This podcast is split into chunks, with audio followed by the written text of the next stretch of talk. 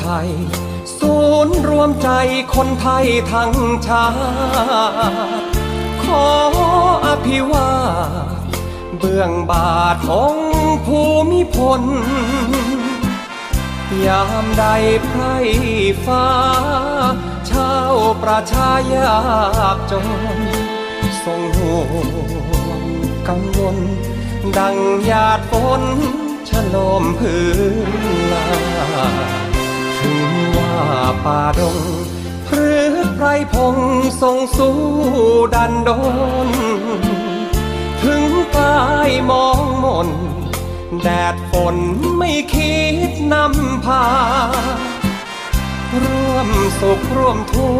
กข์ทุกข์หรือสุขมีมาทรงแผ่เมตตาให้ชาวประชาชื่น ใจ มิ่งควันดวงใจชาวไทยทั้งพ้องพอแสงเรื่องรองพุดพองดังร่มโพใหญ่ พระบารมี เป็นที่ลือขานน้ำไกลข้าบาทภูมิใจ ล้นเกล้าวเผ่าไทยแห่งวงจักรีเหนือยิ่งสิ่งใดเหนือดวงใจชาวไทยรักยิ่ง เหมือนเป็นควันมิง พักพิงยามทุกภัยมี ชาวไทยแหนหวง ยิ่งกว่าดวงชีวี แม้นใครคิดย่ำยีใต้ฝ่าทุลีขอพลีที่แทน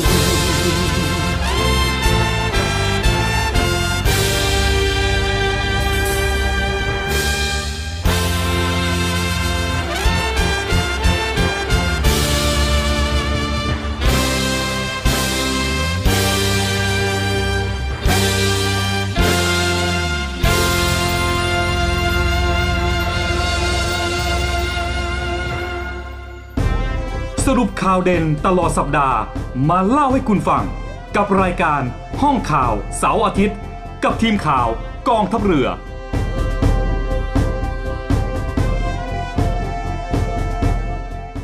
สวัสดีครับคุณผู้ฟังขอต้อนรับคุณผู้ฟังเข้าสู่รายการห้องข่าวเสาร์อาทิตย์ของวันที่ 27 พฤศจิกายน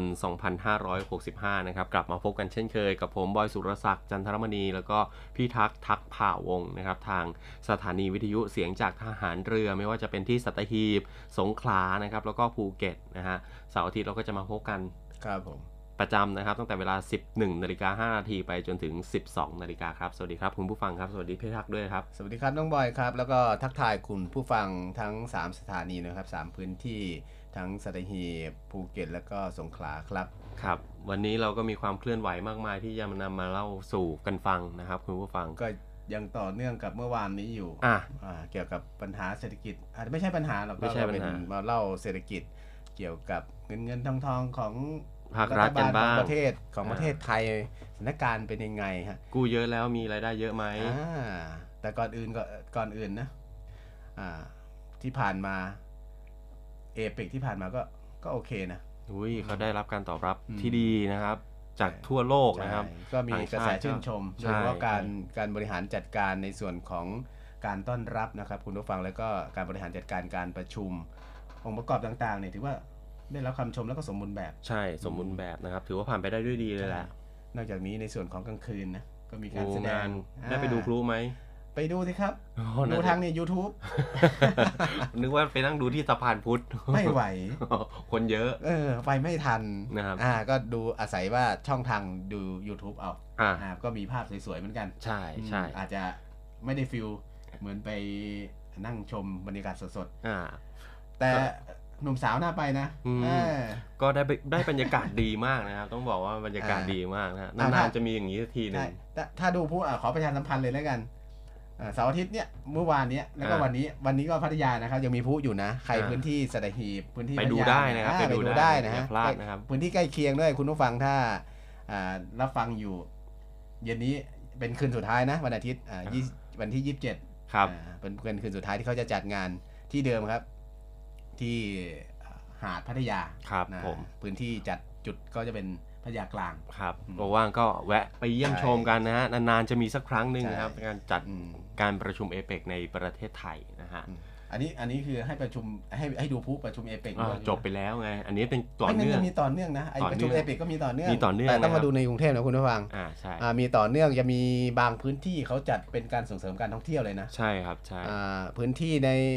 พูดง่ายๆคือริมน้ำเจ้าพระยาคุณผู้ฟังย่างตลอดริมน้ำเจ้าพใช่ระยาอย่างพื้นที่ในส่วนของกองทัพเรือนี่ก็มีป้อมวิชัยประสิทธิ์ครับ แต่เขาจะจัดตอนปกตินี่เขาจัดในช่วงเอเปกนี่เขาเขาจัดทีอ่าอ่าแต่พอช่วงส่งเสริมการท่องเที่ยวเนี่ยเขาก็จัดยาวไปถึงไม่แน่ใจว่าถึงสิ้นปีหรือว่าถึงสิ้นปีอะประมาณสิ้นปีอะครับ แต่มันจะจัดเป็นแบบเป็นอาทิตย์หรือเปล่าเป็นเป็นอาทิตย์ก็มีอ่าไอคอนสยามหลักๆนะที่ที่เห็นอ่านะใช่อ่าไอคอนแล้วก็สสะยามพานพระรามแปดสะพานพระรามอ่าแปดพวกนี้เป็นนะครับ เป็นพื้นที่ไฮไลท์ทั้งนั้นเลเอยเชียทีกอะไรอย่างเงี้ยเออนะริมน้ำเจ้าพระยาอืมนะครับก็กระตุ้นการท่องเที่ยว กระตุ้นเศรษฐกิจด้วยใช่โดยเฉพาะลงเรื่องทุนขอเยงอะนะของการท่องเที่ยวเขาจัดอ่าใช่ร่วมกับของเราโชว์หน่อยกองทัพเรือเราด้วยอ่ากองทัพเรือรัเราฐบาลด้วยนะร่วมด้วยฐบาลนะครับใช่ใช่ครับรัฐบาลด้วย ก็ทุ่มเทงบประมาณเยอะเหมือนกัน เยอะอืมนักท่องเที่ยวนี่ก็ยังอยู่นะครับ เพราะว่าเป็นเป็น high season ใช่เขายังอยู่เขาอยู่เยอะแม้จะช่วงปลายปีพอดีใช่อากาศกำลังดีเลย ผ่านเอเปกไปแล้วเนี่ย เขายังเที่ยวต่อใช่แล้วที่เข้ามาใหม่ก็ยังอัดเข้ามาอีกอ่าและช่วงเนี้ยคุณเชื่อได้เลย คุณผู้ฟังคุณเชื่อได้เลยน้องบอยเชื่อพี่เถอะเขาอยู่ยาว เพราะว่าฟุตบอลโลกก็ยังอยู่ยังอยู่อ่าใครจะเอาพาดยังดูเมืองไทยเที่ยวเมืองไทยดูพร้อมฟุตบอลโลกครบเลยครบบันมาเทิงมารอบนี้ถือว่าคุ้มมากเกือบไม่ได้ดูนะอะอะฟังเส้นสุดท้ายเอาเอ้ยยังโม้ไม่หยุดยังนะได้ยังได้ยังได้อยู่ฟังเส้นสุดท้ายเกือบไม่ได้ดู เกือบไม่ได้ดู ต้องขอบคุณ นะนะขอบคุณทุกภาคส่วนนะครับคนครับฟังอะเราก็มาเข้ากันเลยอะนะฮะเรื่องแรกครับที่นำมาฝากคุณผู้ฟังก็คือครับเรื่องของการจัดเก็บรายได้ของรัฐบาลในปีนี้นะครับครับทางอารองโฆษกประจำสำนักนายกรัฐมนตรีเนี่ยท่านก็ออกมาเอ่อเปิดเผยรายงานการจับจ่ายใช้สอยหรือว่าครับรายรับรายจ่ายของรัฐบาลประจำปีนี้นะครับว่า รายได้แผ่นดินที่หน่วยงานภาครัฐจัดเก็บแล้วก็นำส่งคลังเนี่ย ถือปว่าระมาณทะลุเป้าอะถือว่าทะลุเป้า ทะลุเป้าคือเลย ประมาณการเนี่ยเขาเบื้องต้นประมาณการเอาไว้ว่า จะสามารถจัดเก็บได้อยู่ที่ 2.4 ล้านล้านบาทนะครับอืมแต่ว่าจัดเก็บจริงเนี่ยได้ 2.5 ล้านล้านบาทนะฮะสูงกว่าเป้า สูงกว่าประมาณการเนี่ยแสนประมาณแสนล้านบาทนะครับแสนหมื่นห้าขออภัยครับ1นึ่งแสนห้าหมื่น อ่าหนึ่งพันล้านบาทนะครับ อันนี้คือที่เกินเป้ามานะครับขเนื่อองสัจากกล้าว่านได้ไหมตอนนี้กำลังต้องการ อันนี้ต้องเข้าซอฟต์โลนแล้วต้องไปคุยกับธนาคารขอคัดได้ไหมมีโครงการปรับปรุงหนี้ไหมเออเป็นข้อเสนอแนะไปนะเอฮะอนะครับเออขอเข้าโครงการร่วมด้วยคนอ่าเป็นทางเลือกอ่าคนผู้ฟังอะต่อต่อต่อประมาณการที่ที่เอ่อ จัดเก็บได้เกินมาแสนห้าหมื่นอืมหนึ่งพันล้านเนี่ยครับเนื่องจากว่าเอ่อรายได้มาจากการจัดเก็บภาษีอากรนะครับการการขายสิ่งของแล้วก็บริการแล้วก็รัฐพาณิชย์เพิ่มขึ้นนะครับ ส่วนเรื่องของรายรับจากการกู้เงินเพื่อชดเชย การขาดดุลงบประมาณเนี่ยเบื้องต้นทางเอ่อรัฐบาลเขาประมาณการเอาไว้ที่7แสนล้านบาทนะครับ ก็คือกรอบวงเงินการกู้เนี่ยกู้เต็มวงเงินเนี่ยเจ็ดแสนล้าน แต่กู้จริงเนี่ยกู้ไปที่ 6 5 0 0 0 0 ล้านนะคครัรับบก็ต่ำกว่าประมาณการประมาณ 47,000 ล้านนะฮะเนื่องจากว่ามีการปรับลดกรอบวงเงินกู้ครับนะฮะคราวนี้มาดูในส่วนของรายจ่ายตามงบประมาณกันบ้างครับคุณผู้ฟังครับครับอ่ารายจ่ายตามงบประมาณนั้นก็มีประมาณการไว้ที่3ล้าน1แสนล้านบาท แต่จ่ายจริงอยู่ที่2ล้าน9แสน727 ล้านบาทครับซึ่งต่ำกว่าประมาณการอยู่ที่ 8,717 ล้านบาทครับ ครับ ซึ่งเขาบังบอกว่าเนื่องจากผลกระทบโควิด -19 นะทำให้มีการเบิกจ่ายงบประมาณเนี่ยล่าช้านั่นเองครับาเป็นผลดีนะเนี่ยเป็นผลดีเอาวประหยัดประหยัดไง อ่าประหยัด ถ้าไม่ถ้าไม่ถ้าถ้าไม่มีโควิดอะหมด อ่าเงินใช้หมดอะน่าจะใช้หมด อ่าอาจจะไม่ถึงเพื่อเผลอๆใช้เกิน อ่าเกินไอ้เกินมันเกินอยู่แล้วเบื่องบกลางออกมาอีกอ่า ใช่ครับ อ่า เนี่ยเป็นผลก็เป็นจากข้อโควิดีนะครับ เป็นข้อดี มันทำให้สูงกว่าเป้าเป็นส่วนหนึ่งหรือเปล่าอ่าอันใช่นี้อันนี้เล่าไว้ที่ที่ฐานที่เราตั้งข้อสังเกตเลยนะครับคุณผู้ครัฟับงครับ มาดูในส่วนของดุลการค้ากันบ้างครับ ดุลไม่ใช่ดุลการค้าสิดุลการรับจ่ายเงินอ่าซึ่งประกอบด้วยรายรับทั้งสิ้นที่เกิดขึ้นจริงนี่ก็อยู่ที่3ล้าน2แสน3,775 ล้านบาท จ่ายจริงอ่า ประมาณ 3 ล้าน1 4 8 0 6 0 ล้านบาทครับทางนี้รายรับสูงกว่ารายจ่ายอยู่ที่ 55,715 ล้านบาท เนื่องจากหน่วยงานภาครัฐ จัดเก็บและนำส่งรายได้สูงกว่าประมาณการนั่นเองครับ ซึ่งในส่วนที่เขาจัดเก็บได้ดีครับอ่าต้องให้ยกนิ้วให้เลยนะ ใช่ใช่เราก็ต้อกรงมให้เครดิตสรรพเขาสามิตกรมสรรพากรอ่าพวกนี้ครับสองหน่วยงานเนี้ยหน่วยงานเป็นในเครื่องสูบ ไม่ใช่เอาต้องบอกเนี่ยพูดว่าเป็นหน่วยงานที่จัดเก็บรายได้ขพูอดงเหมืรัอนฐเกษบาลตรกรชาวนาเครื่องสูบน้ำเข้ามาเขาสูบอันนี้สูบรายได้ไงเขาก็สูบรายได้เข้ามา อ่า ทั้งในรูปส่วนของภาษีนิติบุคคล ภาษีมูลค่าเพิ่มแล้วก็ภาษีสินค้าเข้าออกอ่าอ่าก็เป็นอยากได้ท่อใหญ่ๆปะใช่ท่อการท่อพญานาคอะสูบเข้ามาสูบก็เป็นการจัดเก็บภาษีได้เต็มเม็ดเต็มหน่วยของภาครัฐ อ่าก็ดีไงใช่ได้ได้เงินเยอะ ใช่ การบริหารประเทศการจัดการงบประมาณเนี่ย อ่า เพราะว่า มันก็ดีขึ้น อยากให้ได้เยอะกว่านี้เพราะอะไรปะ อยากเข้าสู่งบประมาณแบบสมดุล อ่าไม่อยากขาดดุลนี้แล้ว น่าเหนื่อยขาดแล้วเหนื่อยใช่ค่ะ แล้วก็อ่าไม่อยากต้องให้กู้อีก ตั้งกรอบวงเงินกู้ ก็ไม่อยากให้กู้อีกไง ไม่อยากให้กู้อีกก็ต้องจัดเก็บรายได้ให้เข้าเป้าออนะฮะ ให้ให้ยิ่งเยอะยิ่งดี เก็บภาคธุรกิจภาคอะไรก็ เก็บมาเยอะๆเลยอ่าอ่า จะได้ไม่กู้อีกอะกู้อีกแล้วเหนื่อย ก็เป็นรายรับรายจ่ายไอ้ที่เหนื่อยนี่คือ เขาอธิบายกันเหนื่อย อ๋อ ไม่ใช่เรานะ ไม่ใช่เราเหนื่อยใช่ไหมเพราะเราจ่ายอยู่แล้วยังไงแต่เราเราก็ต้องก็จ่ายในส่วนของรูปภาษี ครับ นั่งลุ้นไปด้วยนะครับอ่าว่าครับภาษีเนี่ยเออคือภาษีเนี่ยมันเป็นหน้าที่ของของทุกๆคนอยู่แล้วนะครับ ที่จะต้องจ่ายไม่ว่าจะเป็นทางตรงหรือว่าทางอ้อมเนาะรายย่อยเนี่ยอย่าขึ้นได้ป่ะขึ้นถ้าจะขึ้นขึ้นบันไดขึ้นภาคธุรกิจที่เขา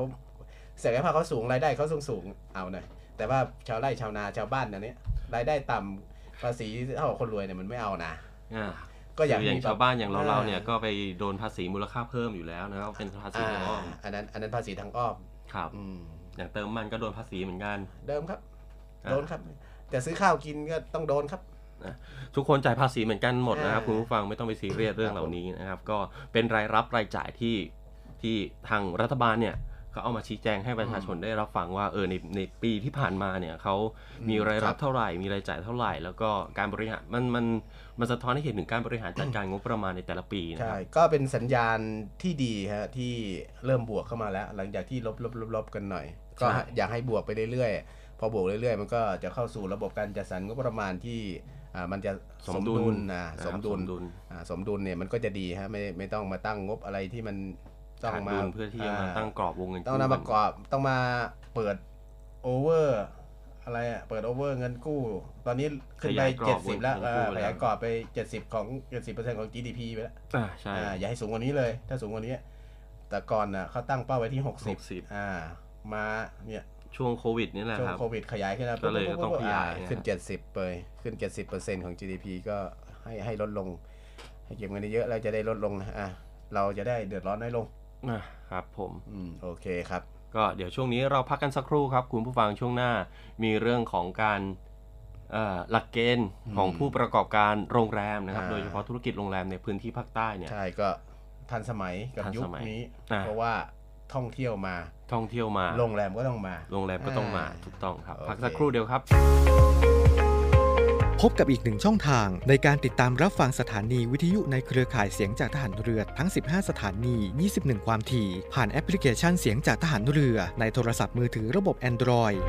เพียงเข้า Play Store พิมพ์ค้นหาเสียงจากทหารเรือ จากนั้นดาวน์โหลดแอปมาติดตั้ง ก็สามารถเลือกรับฟังสถานีและความถี่ที่ต้องการรับฟังได้ แล้วมารับฟังไปพร้อมกันนะครับ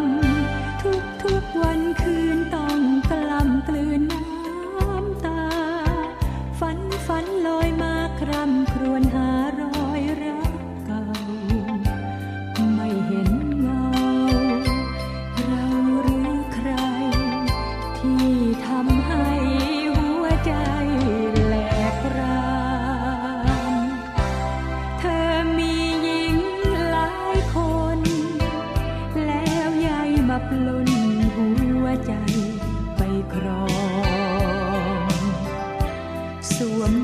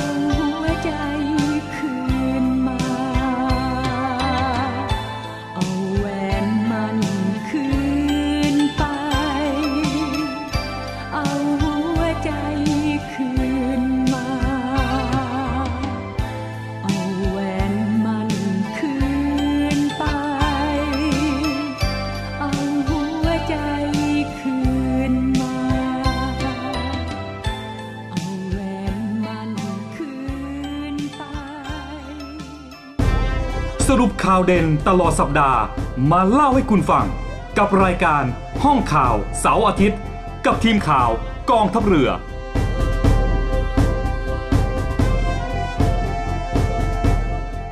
กลับเข้าสู่ช่วงที่ 2 ครับคุณผู้ฟังครับ ช่วงนี้ก็เป็นข่าวดีของธุรกิจโรงแรโรงมแรมอ่ามีข่าวดีมาแจ้งให้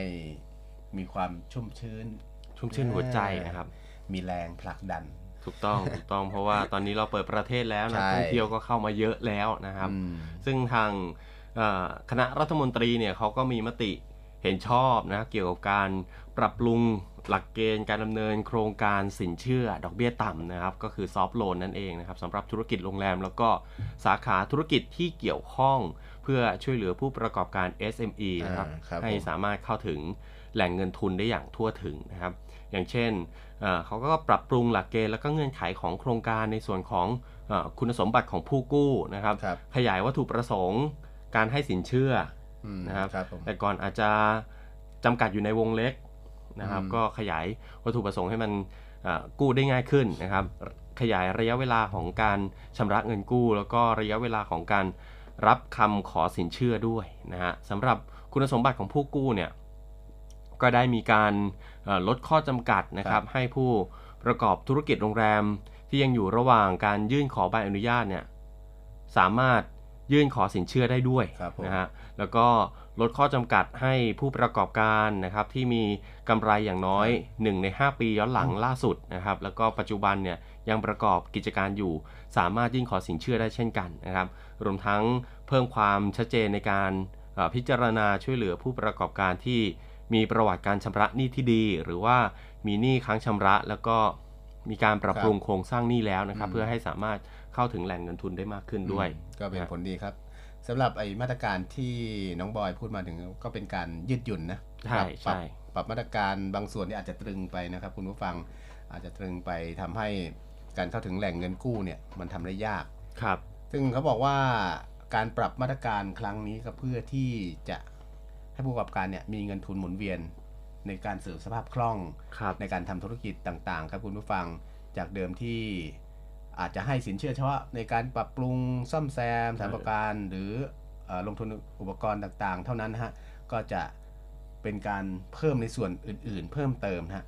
นอกจากนี้ในส่วนของระยะเวลาการชำระเงินกู้เนี่ยก็ยังมีการแบ่งเป็นกรณีด้วยกัน อย่างครับเช่น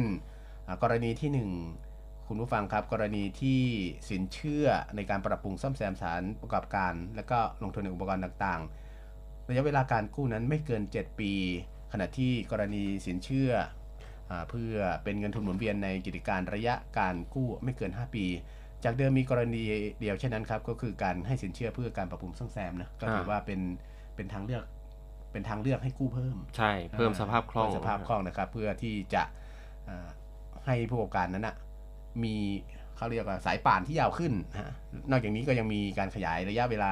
การขอสินเชื่อเนี่ย ไปจนถึงปีหน้าเลยนะอ่าคุณผู้ฟังครับอ่าใครที่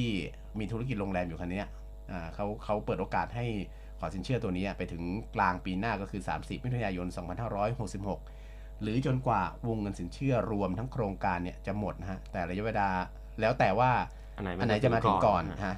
จากเดิมที่ เขาจะสิ้นสุดในกันยายนปีที่ปีปีปีนี้ปีนี้อ่าเขาสิ้นสุดไปแล้วแหละ แต่เขาก็ขยายต่อไปอีกจนถึงกลางปีหน้าฮะส่วนหลักเกณฑ์และเงื่อนไขอื่นๆนั้นนะรวมทั้งกรอบวงเงินชดเชยเนี่ยยังคงเป็นไปตามหลักเกณฑ์เดิม ที่คณะรัฐมนตรีเคยให้ไว้ก็เมื่อวันที่ 26 กรกฎาคม 2565 ครับ โดยไอโครงการซอฟโลนตัวนี้เนี่ยในส่วนของธุรกิจโรงแรมเนี่ยนอกจากวัตถุประสงค์ในการเสริมสภาพคล่องเนี่ยเขาก็ยังอ่า เป็นการอ่าเงินกู้ที่เขาให้เนี่ยมันเป็นเงินกู้ดอกเบี้ยต่ำครับนะฮะให้ผู้ประกอบการ SME ด้วยครับอ่าในธุรกิจของโรงแรมแล้วก็สปายเชนต่างๆ เนี่ยสิ่งที่เกี่ยวกับโรงแรมนะอาจจะเป็นธุรกิจที่เกี่ยวเนื่อง supply chain ต่อครับเนื่องกับใช่โรงแรมเนี่ยอ่าธุรกิจทองทงอาจจะเป็นท่งปที่ยวอกะไรหมอว่านไอ้ที่นอนหมอนมุ้งอ่าต่างๆ ต้องสั่งจากโรงแรมเอาหงอาหารอะไรต่างๆเนี่ย supply chain ต่างๆ ที่มันเกี่ยวเนื่องกันเนี่ยไปครับก็ก็ได้ด้วยนะครับอ่า โดยเฉพาะโรงแรมที่ได้รับผลกระทบจากการแพร่ระบาดของโควิดเนี่ยที่จะปรับปรุงซ่อมแซมกิจการหรือลงทุนต่างๆเนี่ยเพิ่มเติมนี่เขาก็บอกว่าเออเครื่องซักผ้าอบผ้าอะไรพวกเครื่องปรับอากาศเครื่องอะไรต่างๆเนี่ยได้หมดนะคุณผู้ฟังครับ ได้หมดคุณจะขอไปทำอะไรได้หมดเลย อันเนี้ยเขาเขาสนับสนุนเต็มที่ครับเอ่อเพื่อที่จะให้ภาคการท่องเที่ยวเนี่ยมันขยายตัว โดยในส่วนของแบงค์ที่อนุมัติเนี่ยก็จะ ยังเป็นออมสินอ่านะออมสินก็ยังเป็นแบรนซึ่งด์ล่าสุดเนี่ยเขาก็รายงานนะว่า ล่าสุดเนี่ยเขาอนุมัติไปแล้วนะครับคุณผู้ฟัง 124 ล้านบาทนะครับคิดเป็น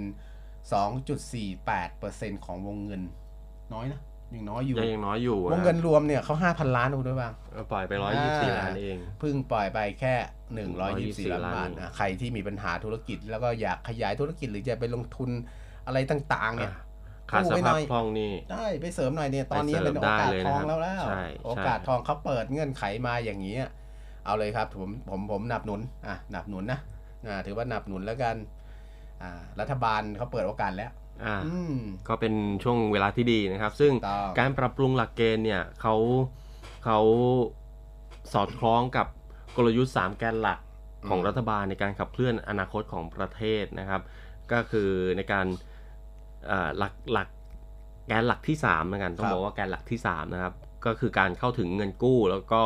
การบริการของสถาบันการเงินนะครับอ่าโดยให้ธนาคารออมสินเนี่ยประชาสัมพันธ์โครงการ แล้วก็นำเสนอผลิตภัณฑ์แก่กลุ่มเป้าหมายอย่างอย่างกว้างขวางอย่างเช่นอ่าอ่าผู้ประกอบการ SME นะครับ แล้วก็ธุรกิจโรงแรมธุรกิจที่เกี่ยวครับเนื่องด้วยกันครับนะฮะผมพี่จะเข้าโครงการได้ไหมเนี่ย soft loan กับเขาเนี่ยได้อ่า soft loan ส่วนบุคคล soft loan ส่วนบุคคลก็ต้องเป็นพวกเอ่อเปิดโฮมสเตย์อะไรอย่างเงี้ยนะ ไม่นี่ส่วนตัวนี่แหละนั้นน่าจะไม่เกี่ยวนะพอไปก็บอกว่าเอ้าเป็นไรมีมีโครงการที่ซับลนธุรกิจไอ้อันสินั้นนเชื่อส่วนบุคคลไหมอันนั้นสินเชื่อกู้ไปซื้อบ้านมันคนละส่วนกัน เอ้า ก็เป็นหนี้อะอยากปรับสภาพคล่องบ้างอยากมีสภาพคล่องเพราะตอนนี้ฝืดๆเคืองแต่ทางภาครัฐเขาก็มีไอ้นี่อยู่นะ โครงการรวมใจแก้หนี้อะที่ๆเขามันจัไม่ดเข้าเงื่อนไข เงื่อนไขแต่ที่กำหนดมามันไม่เข้าอ๋อขอให้ขอให้มีเงื่อนไขให้เราพิเศษไหมอ่างั้นพี่ต้องไปจดทะเบียนเป็นเออนิติบุคคลเออเป็นอ่าเป็นนิติบุคคลอยู่ใช่ไหมก็ไปเปลี่ยนเป็นอ่าให้เป็นอะไรนะ อยากซับโลนส่วนบุคคลไงเออ นะครับคุณผู้ฟังก็ก็เป็นข่าวดีของครับผู้ประกอบธุรกิจโรงแรม แล้วก็อ่าธุรกิจที่เกี่ยวเนื่องกันนะครับครับถ้าอ่าคุณอย่างที่พี่ทักษ์บอกไปนะครับว่าถ้าคุณผู้ฟังท่านใดที่อ่ามีธุรกิจพวกนี้อยู่ธุรกิจพวกนี้อยู่อ่านนะครับก็อย่าลืมไปใช้สิทธิ์เข้าหลักเกณฑ์เขาเข้าหลักเกณฑ์ก็ไปยื่นนะครับ เพื่อที่จะให้ธุรกิจมันเดินหน้าต่อไปได้ อย่างน้อยๆเอามาไว้ก่อน เพราะว่ามันเป็นถ้าเป็นดอกเบี้ยต่ำอย่างน้อยถ้าเกิดเหตุการณ์ฉุกเฉินอะไรก็ยังเป็นที่แบบว่าอ่ามาเป็น เงินที่แก้ปัญหาได้ ใช่ครับใช่ก็ก็ถือเป็นเงินทุนระยะยาวครับนะผมครับผมอะช่วงนี้เดี๋ยวเราพักกันสักครู่ครับ ช่วงหน้ามาติดตามเรื่องของการทำพื้นทางที่ภูด่วเก็นตอะอ่าพื้นที่เข้าภูเก็ตลงลงป่าใต้ตไปองกันภูบ้าเก็ตงนะคนในพื้นที่เนี่ยก็คงจะรู้มั่งแล้วล่ะ แต่ว่าเรามามาพูดถึงความคืบหน้ากันบ้าง ในโครงการที่การทางพิเศษแห่งประเทศไทยเนี่ยเขาเขาทำที่ภูเก็ตนะครับอะใช่ครับอ่าวงเงินก็เยอะพอสมควร เป็นหลักหมื่นล้านคุณผู้ฟังครับ เดี๋ยวกลับมาเดี๋ยวค่อยมาคุยกันครับ ครับพักสักครู่เดียวครับตำรวจไซเบอร์เตือน ภัยไซเบอร์รูปแบบใหม่ ระหว่างแอปช้อปปิ้งแชร์ลูกโซ่ นักช็อปทั้งหลายนะครับ พึงระวังเอาไว้นะครับ เพราะในปัจจุบันนี้มีแอปพลิเคชันมากมายครับ ที่ช่วยอำนวยความสะดวกสบาย ในการควักเงินออกจากกระเป๋าได้อย่างง่ายดายครับ โดยการลดแลกแจกแถมด้วยโปรโมชั่นต่างๆ เพื่อมาล่อตาล่อใจ สายช็อปทั้งหลายก่อนหลงเชื่อใช้บริการควรศึกษาให้ดีก่อนด้วยนะครับเตือนประชาชนครับที่ตกเป็นเหยื่อแอปพลิเคชัน e-commerce ที่เน้นกลุ่มผู้ช้อปปิ้ง เพื่อซื้อสินค้าคุณภาพสูงในราคาที่ต่ำกว่าแอปทั่วไป แต่มีข้อกำหนดนะครับ ให้ผู้ซื้อสินค้าหาสมาชิกที่ต้องการลงทุน ซึ่งเรียกว่าการหันราคานั่นเองครับ สมัครและโอนเงินลงทุนเข้าสู่ระบบ โดยอ้างว่าสมาชิกที่ลงเงินหันราคา เท่าราคาสินค้าของผู้ซื้อนะครับ คือ ผู้ลงทุนและจะได้เงินต้นดังกล่าวคืน พร้อมปันผลร้อยละ 10-20 เลยทีเดียวครับ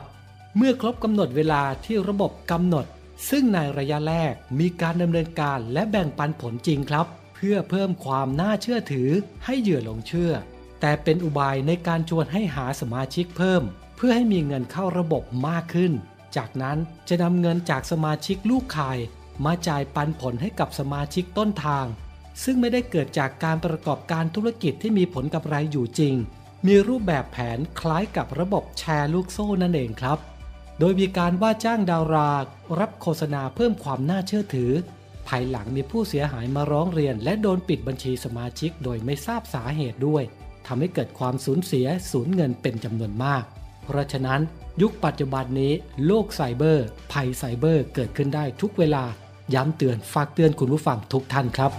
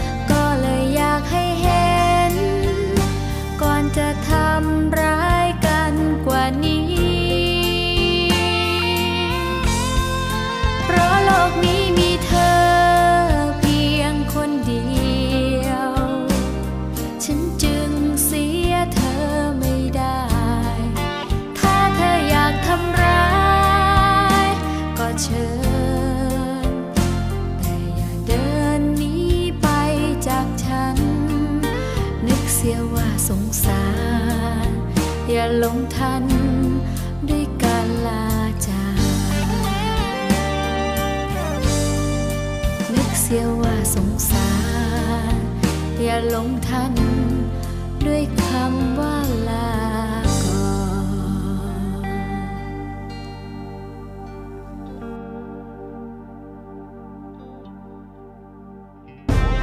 สรุปข่าวเด่นตลอดสัปดาห์มาเล่าให้คุณฟัง กับรายการห้องข่าวเสาร์อาทิตย์ กับทีมข่าวกองทัพเรือ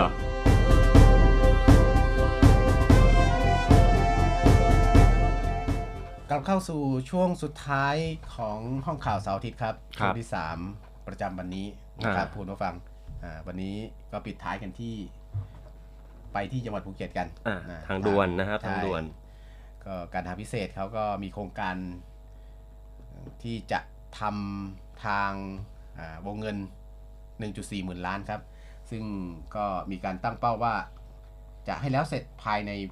ปี 70นะซึ่งอ่าซึ่งปี 70 เนี่ย คนภูเก็ต แล้วก็คนที่ไปเที่ยวก็จะได้จะใช้ได้ใช้กันครับนะครับสำหรับโครงการนี้ครับ ทางการทางพิเศษแห่งประเทศไทยนี่เขา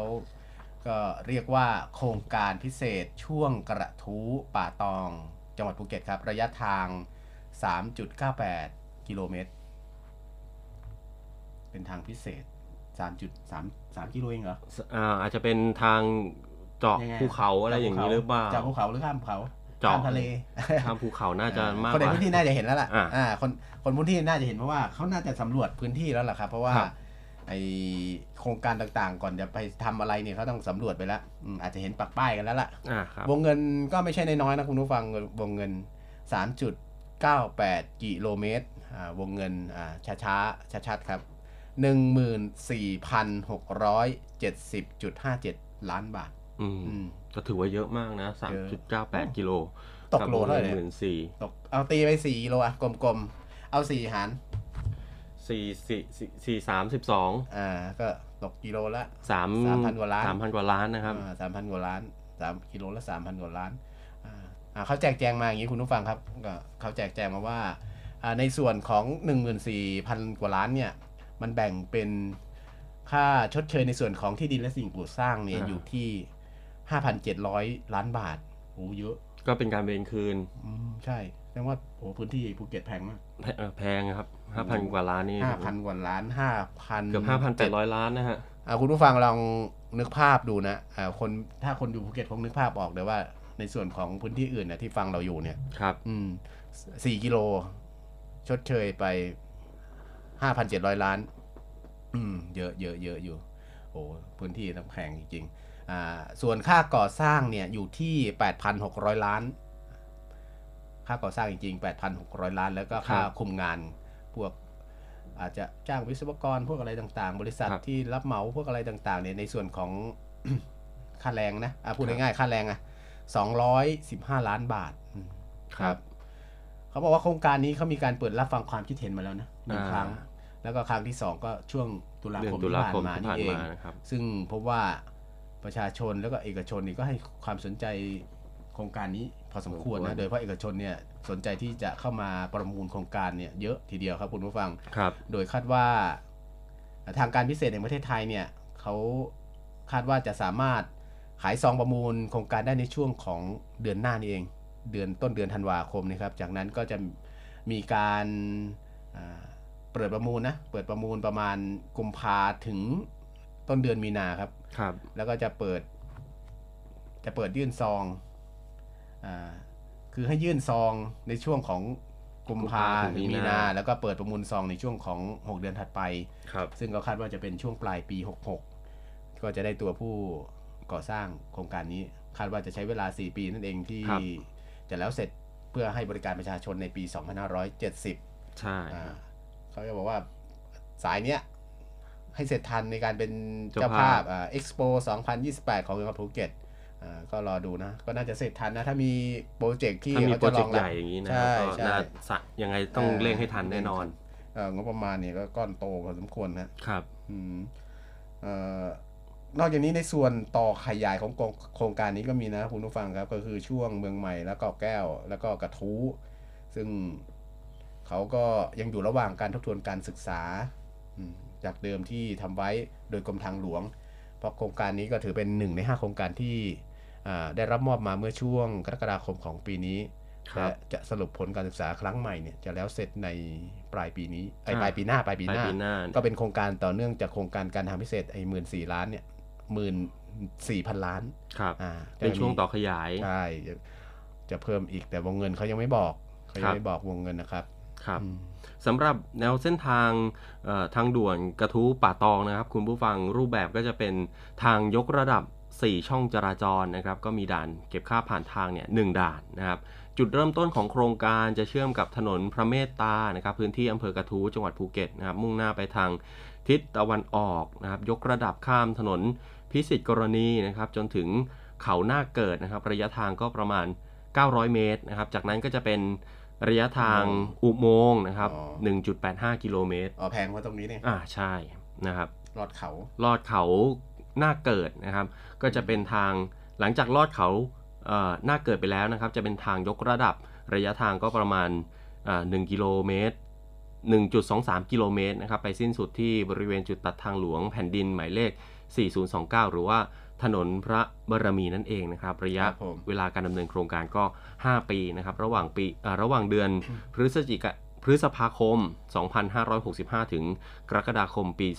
2570 นะครับครับโดยจะดำเนินการในรูปแบบของการร่วมทุนระหว่างภาครัฐและก็เอกชนนะครับ ก็คือ PPP Net Cost นั่นเองนะครับ คือภาครัฐภาครัฐเนี่ยรับผิดชอบเกี่ยวกับการจัดสรร กรรมสิทธิ์ที่ดินนะครับ ส่วนภาคเอกชนเนี่ยครับรับผิดชอบเรื่องของงานส่วนที่เหลือทั้งหมดนะครับ โดยให้เอกชนเนี่ยเป็นเจ้าของกรรมสิทธิ์เรื่องของรายได้ค่าผ่านทางด้วยนะฮะส่วนกรรมสิทธิ์ในเรื่องในรายได้อื่นๆนะครับ นอกจากรายได้ค่าผ่านทางเอ่อไม่ได้รวมไว้ในรูปแบบของการให้เอกชนร่วมลงทุนเนี่ยเนื่องจากเมื่อได้ศึกษาเปรียบเทียบครับความคุ้มค่าทางการเงินของรัฐแล้วเนี่ยพบว่าเอ่อ ในรูปแบบ PPP Net Cost เนี่ยมีความเหมาะสมมากกว่ารูปแบบอื่นนั่นเองนะครับ เมื่อพิจารณาจากรายได้ที่รัฐจะได้รับจากเอกชนในรูปแบบของภาษีเงินได้นิติบุคคลนะครับ ก็เหมาจ่ายนะใช่เหมือนกับเหมาจ่ายนะใช่ก็อืมลดความเสี่ยงเรื่องของรายได้ค่าผ่านทางกรณีที่ไม่เป็นไปตามคาดการณ์นะครับ แล้วก็ภาระที่ภาครัฐจะต้องอาจ่ายผลตอบแทนให้กับภาคเอกชนเนี่ยโดยมีระยะเวลาการให้สัมปทานอยู่ที่ 35 ปีนะครับอืมก็คือเส้นทางเนี้ยมีระยะเวลาสัมปทาน 35 ปีนะครับ ทางด่วนก็ที่สร้างขึ้นมา ก็พูดถึงโครงการพวกนี้นะ ถ้ารัฐลงทุนเองทั้งหมดเนี่ย มันก็ดีอย่าง ดีอย่างคือถ้ามีเงินลงทุนนะ ใช่ใช่ แต่กรณีนี้อาจจะไม่ต้องลงทุนแล้วเพราะไม่มีเงิน หรือ หรือหรือไม่อยากลงทุนทั้งหมดฮะประมาณเนี้ยใช่ บางทีก็อาจจะต้องมารับความเสี่ยง ความเสี่ยงมันน้อย ความเสี่ยงมันน้อยน้อย ความเสี่ยงจริงเรื่องของรายได้ไงอ่าพี่น้อยยังไงก็น้อยคือว่าโครงการประเภทนี้นะอันนี้ส่วนตัวนะอ่าอ่าที่ประสบมาเนี่ยไม่ว่าจะเป็นกรุงเทพหรือเมืองใหญ่ๆความเสี่ยงมันน้อย มันมีแต่แต่เพิ่มขึ้น โอกาสที่มันคือถนนนี่มันทำเสร็จแล้วเสร็จเลยไงอ่าใช่อะมันไม่ต้องไปบำรุงรักษาเหมือนเครื่องอิเล็กทรอนิกส์เหมือนเครื่องเทคโนโลยีอะไรที่มันต้องใช้อะเหมือนดังรถไฟฟ้าเนี่ยต้องบำรุงรักษาใช่ไหมฮะใช่ใช่แต่ถนนเนี่ยอะคุณทำตุ้งคุณไป กี่ปีก็ต้องดู เพิ่มเสริมขึ้นหน่อยอ่าอ่าครับ และปริมาณคนใช้ถนนเนี่ยมันมีลดหรอกมันอ่ามีมีแต่เพิ่ม แต่ว่าก็ต้องดูไอ้นี่ไงความความสามารถของกรมทางหลวงว่าเขาสามารถจัดการได้มากน้อยแค่ไหนมันอยู่ที่แนวคิดแล้วก็การจัดสรรงบประมาณถูกต้องนะแล้วก็ถูกต้องอยู่ที่ว่า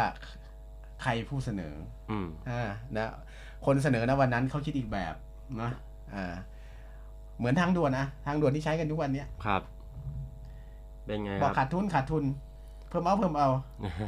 แต่ไอ้รถอะเพิ่มขึ้นรถอะรถเพิ่มเพิ่มขึ้นขึ้ทุนกวันนะอ่าฮะรถขาดทุนได้เพิ่มขึ้นทุกวัไงนใช่ไหมมันก็เหมือนกัน แต่เราไม่รู้หรอกมันก็เป็นองค์กรที่เขาลงทุนไปแล้วเราก็ไปว่าเขาไม่ได้นะคครัรับบแต่ถ้าดูพื้นที่ของจังหวัดภูเก็ตเนี่ย ถ้าให้มองเรื่องภูมิศาสตร์ ก็คงปกติอะมันจะไปตามไหล่เขาใช่ไหมอันนี้คงจะตัดตัดเขามาเลยตัดทำเขาเป็นมาอุโมงค์นะครับอ่าช่องเพื่อทางเพื่อมันก็เหมาะลดนะเวลดระลายะเวลาใช่ครับ เคยไปไหมภูเก็ต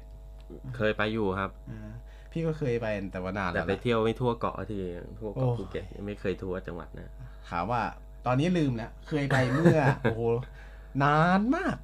จนแบบว่าเอออยากไปอีกอะอะมันคต้องเปลี่ไปยนเยอะต้องไปเออแต่สมัยนั้นอะไปเนี่ยโอ้โหแต่ก่อนต้องยอมรับเลยมา ไปเดินทางไปไหนภูเก็ตเนี่ยแท็กซี่นี่แพงมากค่ากินค่าอยู่ในแพงแต่ก่อนอ่าเป็นเมืองท่องเที่ยวนะครัทุบกวันนี้ก็ยังยังแพงเหมือนก็ดิยังเหมือนเดิมอะก็คืองงเหมือนกันนะว่าค่าใช้จ่ายเนี่ยแพงมาก ก็อาจจะด้วยภาวะเศรษฐกิจนะครับ ก็ค่าขเราองก็ชีพเข้าสูใจงกันอ่านะเข้าใจค่าของชีพสูงก็ ถือว่าเป็นเมืองที่ ตึงอะค่ะรายจ่ายตึงตัวนิดนึงอะใช่อ่าใช่คนที่อยู่จริงๆก็ เงินเนี่ยต้องเข้ากระเป๋าเยอะหน่อยครับครับก็ผมแต่ก็เป็นเมืองที่สวยงามครับจังหวัดภูเก็ตอ่าอ่า ก็ได้อยู่เป็นเมืองที่น่าอยู่นะเป็นเมืองท่องเที่ยวระดับโลกนะภูเก็ตอ๋อสวยสวยอ่ามีทั้งแหลมพันเคยวาไปแล้วมีอยากไปอีกอ่าอะไรนะ ที่เขาไปดูพระอาทิตย์ตกดิน แหลมแหลมพรหมเทพพรหมเทพนะครับอืมแหลมพรหมเทพนะครับเป็นครับจุดเช็คอิน checkpoint ของอ่านันักท่องเที่ยว ถ้าจะไปภูเก็ตก็ไฮลท์พลาดไม่ได้นะครับใช่จุดนี้ใช่จุดนั้นก็เป็นสัญลักษณ์เขาเลยแหละอ่านะครับผมมีต้นอะไรต้นตาลปะ มีไหมต้นอะไรนะ ไม่รู้ว่าเรียกไม่รู้ว่าทางนั้นเรียกว่าต้นอะไรนะ แต่ก็มีแต่ไม่เคยไปนะพี่ไปภูเก็ตแต่พี่ไม่ไม่ไม่เคยไปแหลมเทพนะอืมที่ไปครั้งก่อนหน้า ที่นานๆเนี่ยที่ที่ที่ไปมาแล้วนะต้องไปใหม่แล้วต้องไปใหม่ต้องไปใหม่อยากไปแล้วดูอยากไปใหม่เหมือนกันแหละไปไม่ถึงแหลมพรหมเทพไปไม่นี่ถึงคือไปไม่ถึงไม่ถึภูงเก็ภูตเก็ตไปถึงแค่หาดป่าตองอะอ่าก็เป็นเรื่องราวที่ครับนำมาอัปเดตนำมาพูดคุยเล่าสู่กันฟังกับคุณผู้ฟังในรายการครับผมห้องข่าวเสาร์อาทิตย์ สำหรับวันอาทิตย์นะครับ สัปดาห์นี้ก็ครบนะสองวันอะอืมครบแล้วนะครับ ก็คุยกันสนุกสนานสบายสบายตามภาษานะครับสบายสบายๆอาจเน้นธุรกิจไปหน่อย เศรษฐกิจไปหน่อยนะ ก็เดี๋ยว ถ้ามีเรื่องอะไรที่น่าสนใจอีกแล้วก็จะนำมาอาบอกเล่าคุณผู้ฟังเช่นเดิม ใช่ครับใช่ครับสำหรับวันนี้เวลาหมดหมดเวลาครับคุณครับผู้ฟังผมกลับมาพบกันใหม่ในวันเสาร์หน้าครับนะฮะสำหรับวันนี้ก็ผมบอยสุรศักดิ์แล้วก็พี่ทักทักครับภาวงศ์ก็ต้องลาคุณผู้ฟังไปก่อนครับผม ครับผมสวัสดีครับ สวัสดีครับ สวัสดีครับคุณผู้ฟังทุกท่านครับ วันนี้เรากลับมาติดตามในเรื่องราวของโลกโซเชียลมีเดียปัจจุบันนี้หลีกเลี่ยงไม่ได้เลยนะครับว่าชีวิตประจำวันของคนเราจะอยู่กับโลกโซเชียลมีเดียซะเป็นส่วนใหญ่ และอีกอย่างหนึ่งนะครับที่แฝงมากับโลกโซเชียลนั่นก็คือภัยต่างๆ ของมิจฉาชีพครับ วันนี้เรามาดูกันว่า ภัยที่มากับโลกโซเชียลนั้น ในรูปแบบของแก๊ง call center จะเป็นยังไงนะครับ แก๊ง call center อัปเดต 5 ขั้นตอนใหม่ รู้เท่าทันป้องกันการถูกหลอกครับ โดยมิจฉาชีพนะครับ จะใช้กลลวงหลอกเหยื่อด้วย 5 ขั้นตอนดังต่อไปนี้ 1. มิจฉาชีพอ้างเป็นเจ้าหน้าที่จากศาลติดต่อไปยังเหยื่อผ่านทางโทรศัพท์ 2. อ้างว่าเหยื่อได้รับหมายสารทำให้เหยื่อตกใจ 3. หลอกให้เหยื่อติดต่อกลับไปยังมิจฉาชีพเพื่อขอรับความช่วยเหลือ 4. มิจฉาชีพจะเสนอตัวเข้าไปช่วยเหลือโดยการขอข้อมูลส่วนบุคคล 5. เหยื่อจะถูกหลอกให้ทำธุรกรรมผ่านทาง ATM โดยการโอนเงินเข้าบัญชี ทั้งนี้นะครับหากประชาชนท่านใดนะครับ พบการกระทำในลักษณะดังกล่าว โปรดอย่าหลงเชื่อโดยเด็ดขาดนะครับ วันนี้เรามาแจ้งภัยเกี่ยวกับแก๊ง call center ครับ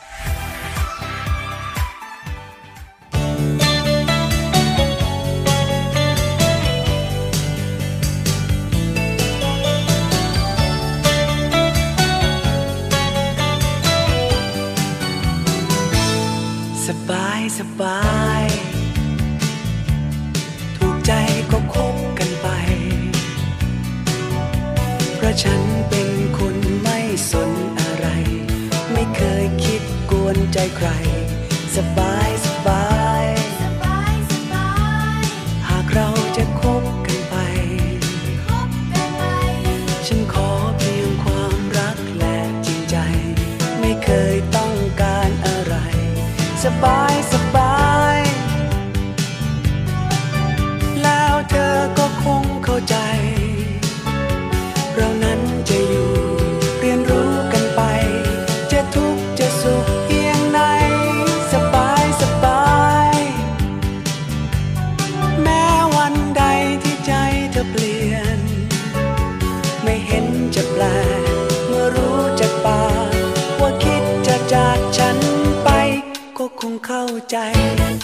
อต้องไป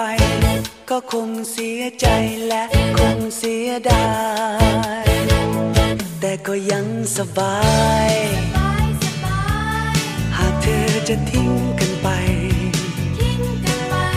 เพราะฉันเป็นคนไม่ฝืนใจใคร ก็คงเลิ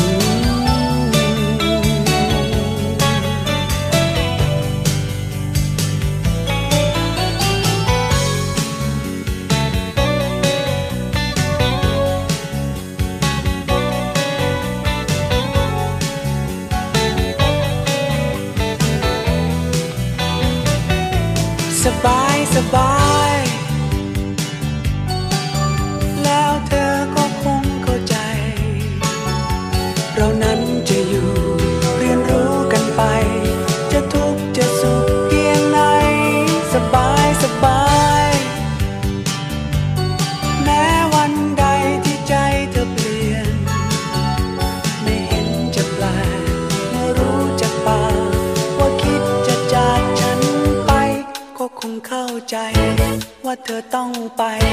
ก็คงเสียใจและคงเสียดาย แต่ก็ยังสบาย หากเธอจะทิ้งกันไป เพราะฉันเป็นคนไม่ฝืนใจใคร ก็คงเลิกรากัน